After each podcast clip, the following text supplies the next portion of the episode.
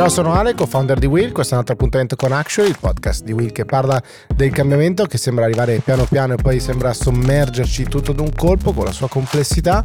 Per ripararmi da tutta questa complessità facendomela spiegare passo passo, qui con me Riccardo Out un dubbiosissimo, devo dire, ciao Ale Riccardo Haupt, che come sai continua a non capire niente o poco, lo sappiamo, il mio grande punto interrogativo sul metaverso, metaverso di cui parla da un po' di settimane perlomeno l'amico Mark Zuckerberg, eh, ma in realtà cioè, non ce l'ha lui il copyright di questa roba del metaverso, diciamolo, ce l'ha un altro signore che è il fondatore e CEO di Epic Games, la mega casa di produzione di videogiochi. Ti porto subito lì, noi noti gamer, io in realtà non so manco più come siamo fatti i videogiochi, ma Epic Games che produce un super bestseller dei videogiochi, Fortnite.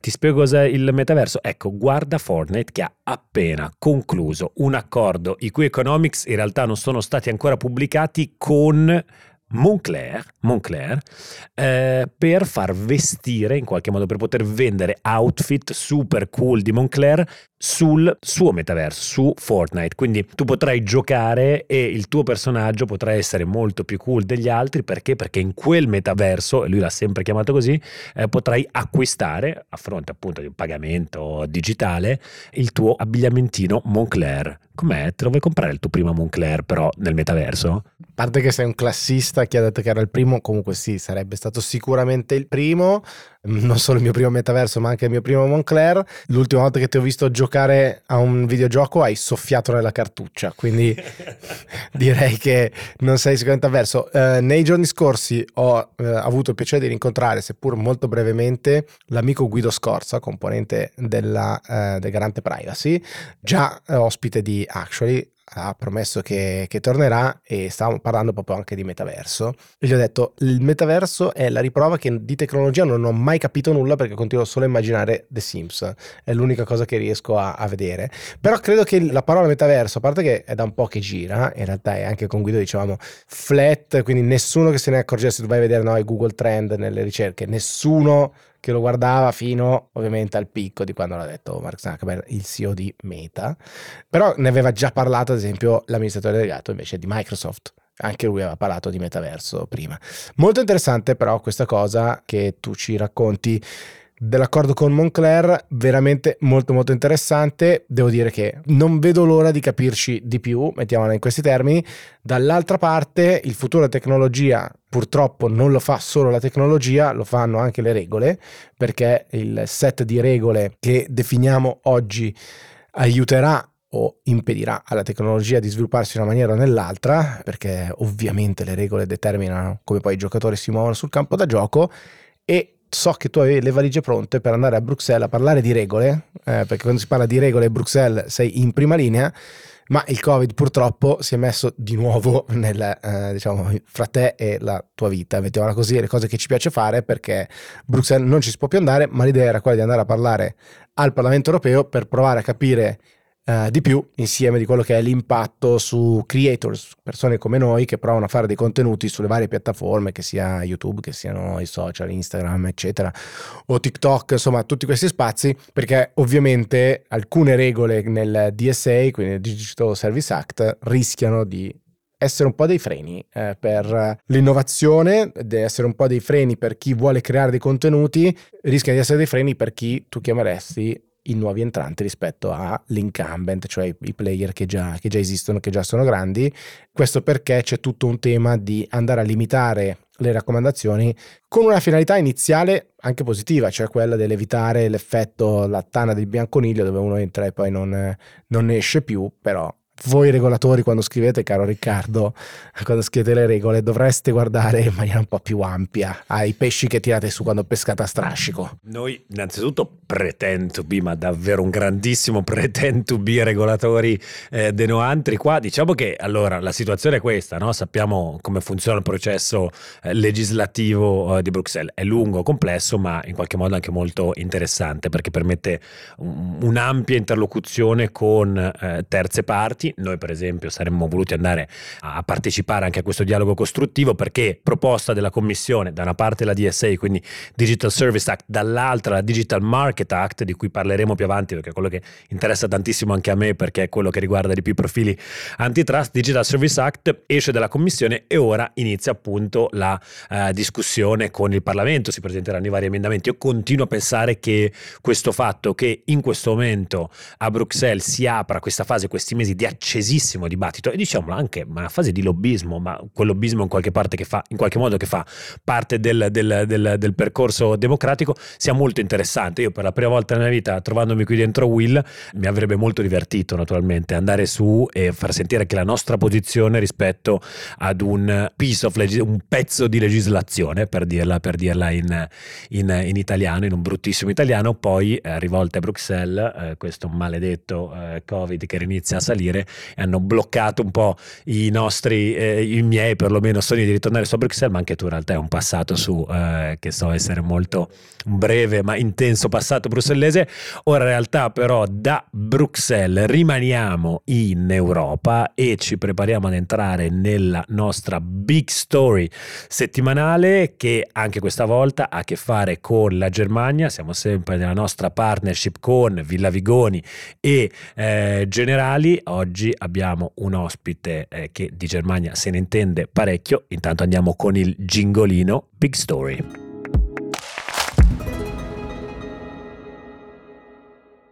Eccoci allora con la big story di oggi, continuiamo nella nostra collaborazione con Villa Vigoni e eh, Assicurazioni Generali, all'interno della quale si è anche inserito questo evento che si è tenuto il 23 di novembre a, a Milano in Torre Generale a presenza del ministro Giorgetti e di molti altri in cui abbiamo parlato appunto di relazioni italo-tedesche come chiave in qualche modo eh, per la ripartenza.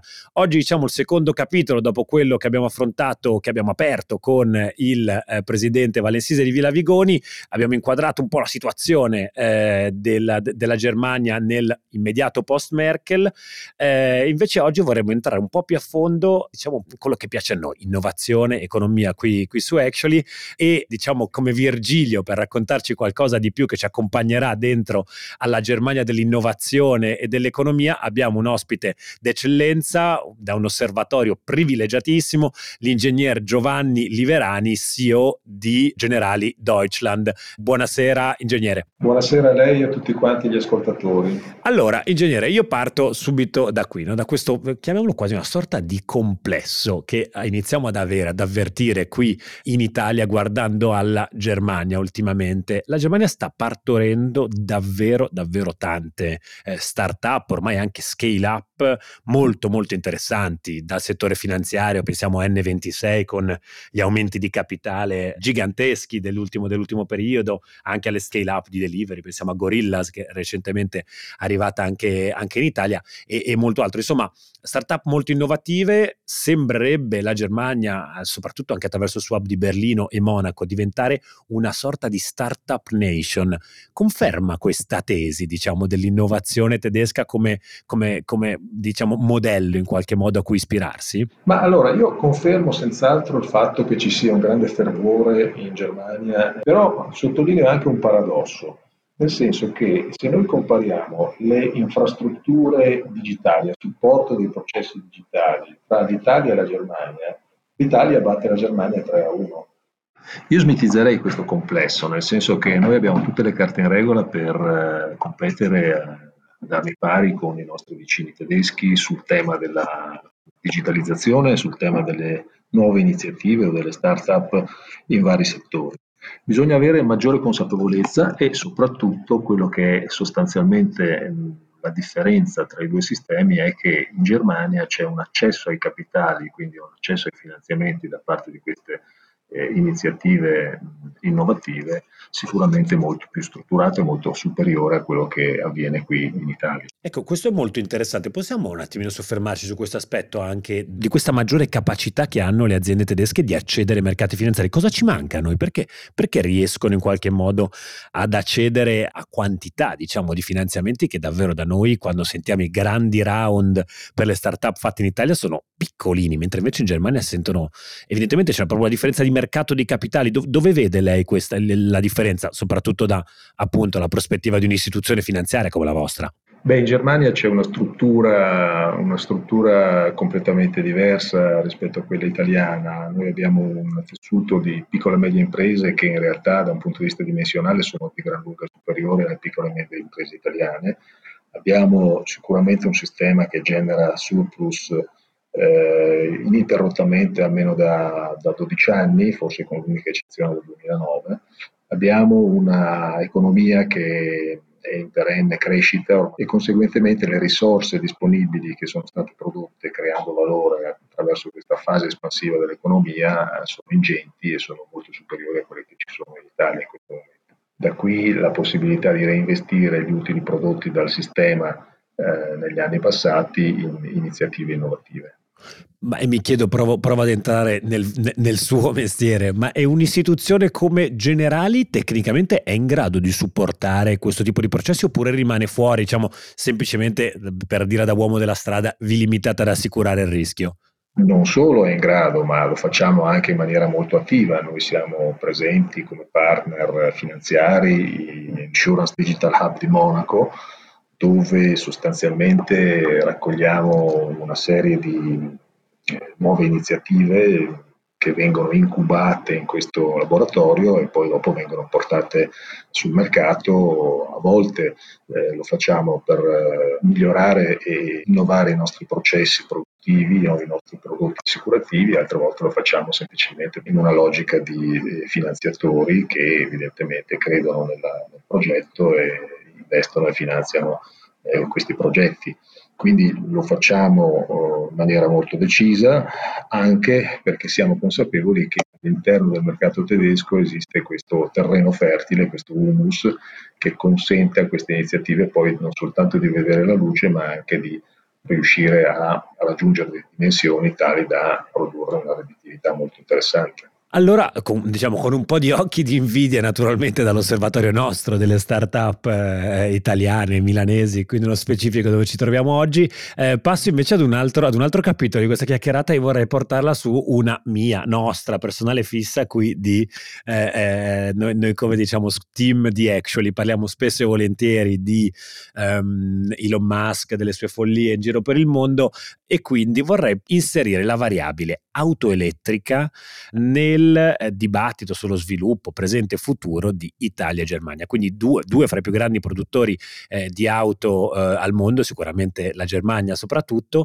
Come ci vede posizionati in questo momento, in questa, in questa corsa verso l'elettrico, noi e soprattutto la Germania, anche la patria del diesel? Rischiamo di rimanere tagliati fuori, no? È di poche settimane fa la notizia di Tesla che raggiunge questa valutazione folle di mercato, il trilione di dollari, mille mila miliardi, eh, che vale più di tutte le aziende automobilistiche statistiche quotate messe insieme. Ecco, come ci vede posizionati in questa, in questa partita? Io la, devo, io la, devo, un po' sfruttare perché lei eh, gode di una prospettiva in qualche modo unica anche, anche sul settore dell'auto. Ma allora, l'auto elettrica la dobbiamo considerare come una bandiera, una bandiera di un fenomeno strutturale che è inarrestabile e che sta accelerando, cioè quello di un'economia che va sempre di più verso soluzioni sostenibili per l'ambiente e socialmente compatibili. Quindi tutta questa tendenza, questa macro tendenza ci sta portando verso un cambiamento di paradigma di molti settori industriali, nel caso specifico del settore industriale automobilistico.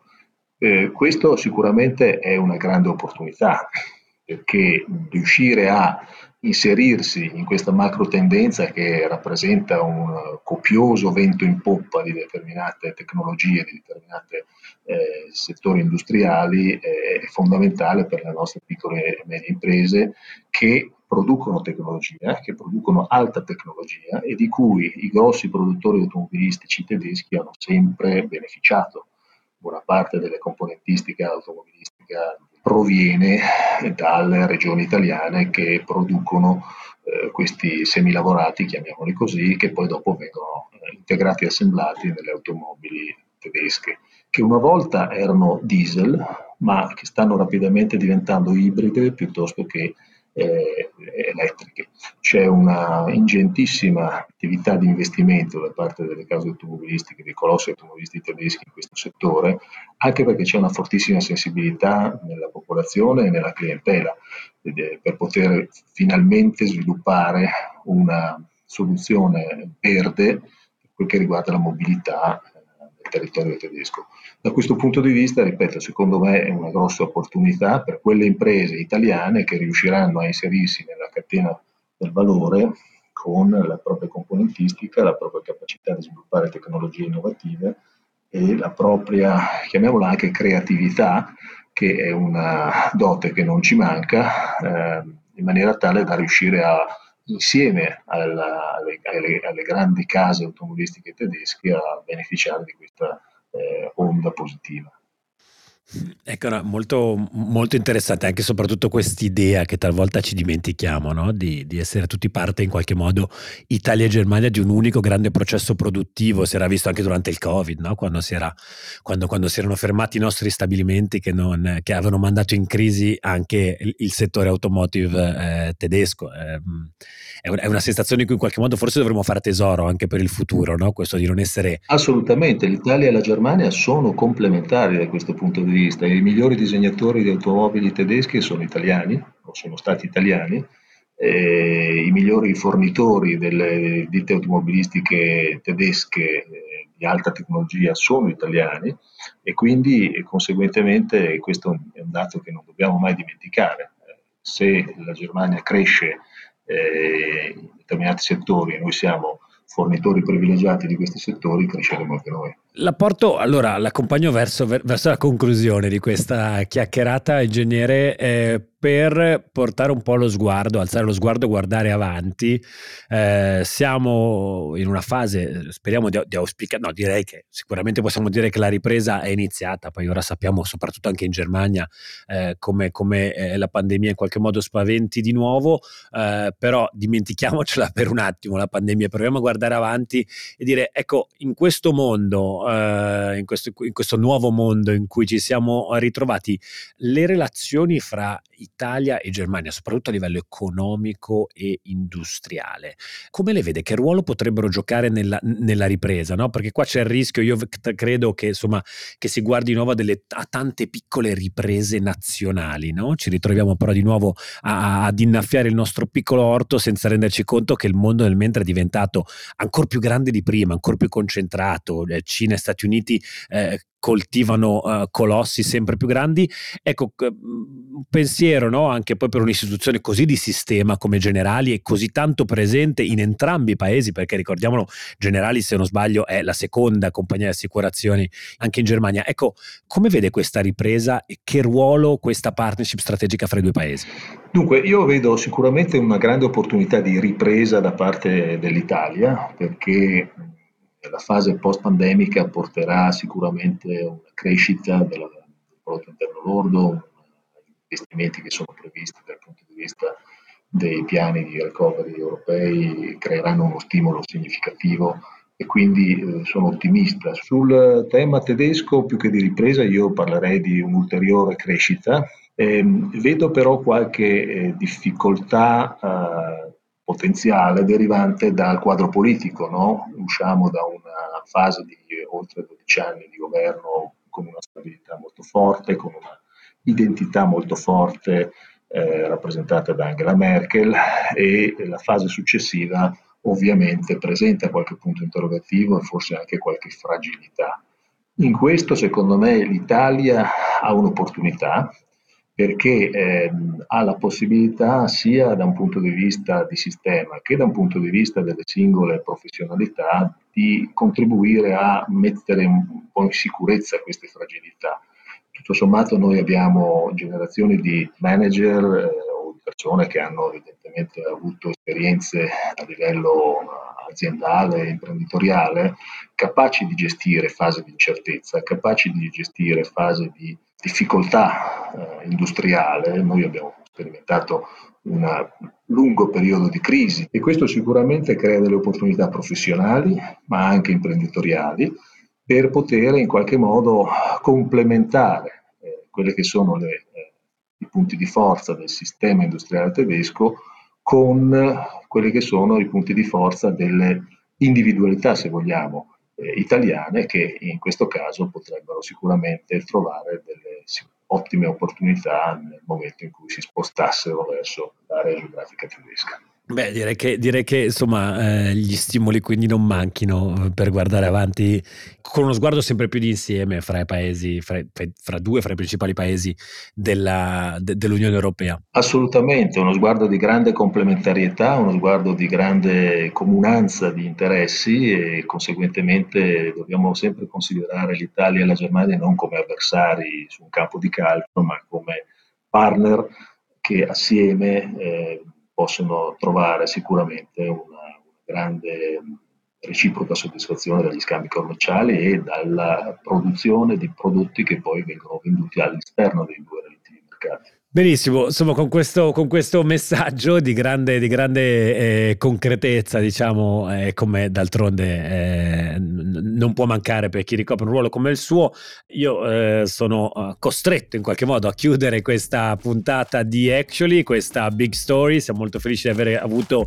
come ospite l'ingegner Giovanni Liverani, eh, CEO di Generali Deutschland. Grazie ancora ingegnere. Grazie a voi, grazie a voi per, la, per l'invito. E io non posso far altro che darvi appuntamento alla prossima puntata di Actually. Ciao a tutti. Buonasera.